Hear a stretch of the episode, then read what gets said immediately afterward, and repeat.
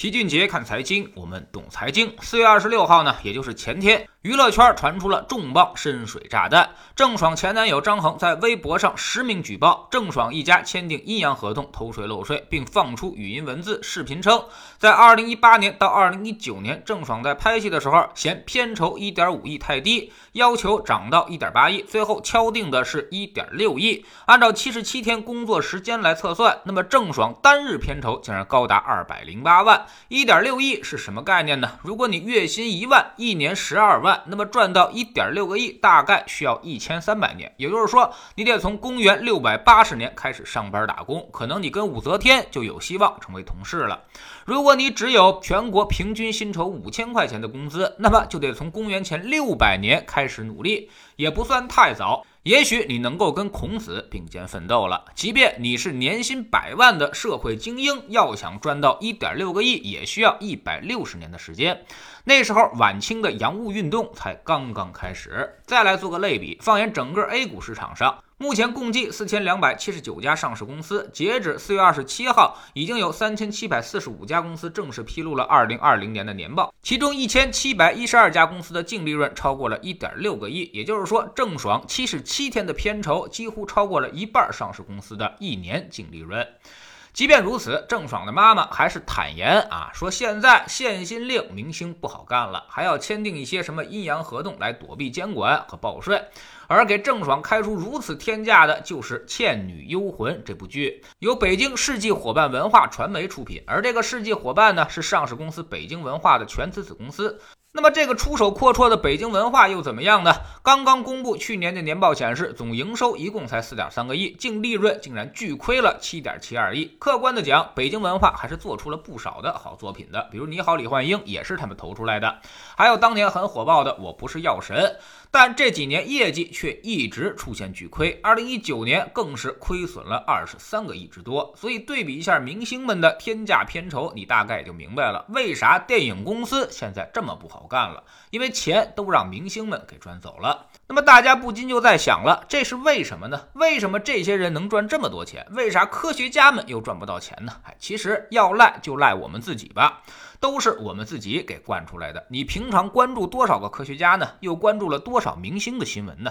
你天天盯着科学家看，那么科学家就会赚到很多钱。你天天去刷那些偶像剧，那明星自然就会赚得盆满钵满。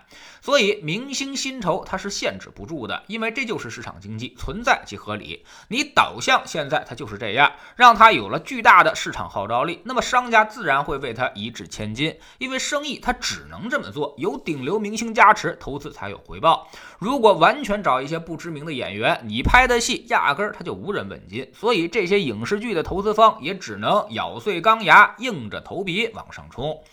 那么是谁造成了这一切的罪魁祸首？大概有两个。其实呢，一开始我们并不是这样。一些老演员也是经常自曝，说自己当年拍戏的时候条件是多么多么艰苦，收入也并不高。现在我们也尊称他们为老艺术家。那会儿大家都羡慕港台的明星，都想着到那边去发展，因为在港台大家可以赚得更多，也可以获得更多的曝光。但自打九十年代末某台主打娱乐开始，加强了影视明星，特别是青春偶像的媒体强曝光，事情就开始不对劲了。一批青春偶像被当成产品一样进入了大众的视野。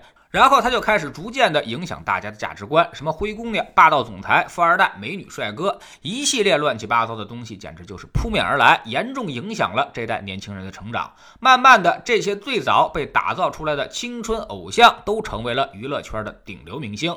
郑爽当年就是这样的产品之一，还有之前那个同样被罚得很惨的女星，也是这么出道的。关注度提高，收入自然它也就水涨船高。然后就是第二波机会，叫做资本入局。光有曝光那肯定还是不够的，肯定还得有人最后掏钱才行。这时候视频网站开始兴起，一开始甘愿当电视台的小弟，拿一些边角料。那会儿最顶流的剧集呢，就是《武林外传》，也非常的便宜，一共才上百万就可以拿走随便播。但是后来这些视频网站在资本的加持之下，开始有了野心，开始要跟电视台去抢资源了。于是买剧。的价格就水涨船高，甚至是越来越高。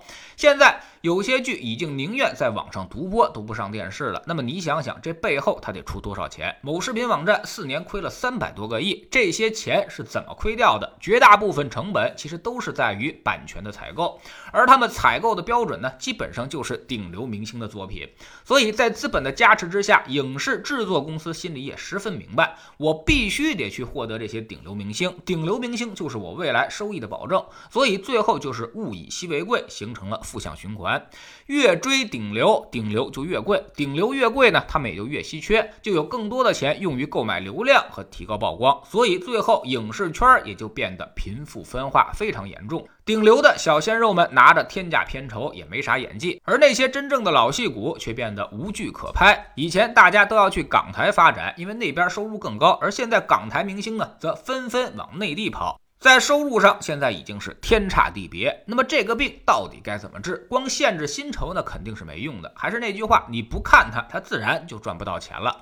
与其限制薪酬，不如降低它的曝光率，减少点综艺，减少点青春偶像剧，多搞点对大众有意义的节目，比如什么创业类的、财富类的，多请点企业家、科学家、文化学者、创业者、投资人，给这些人多点流量扶持和曝光，让他们成为社会的真正偶像、流量明星。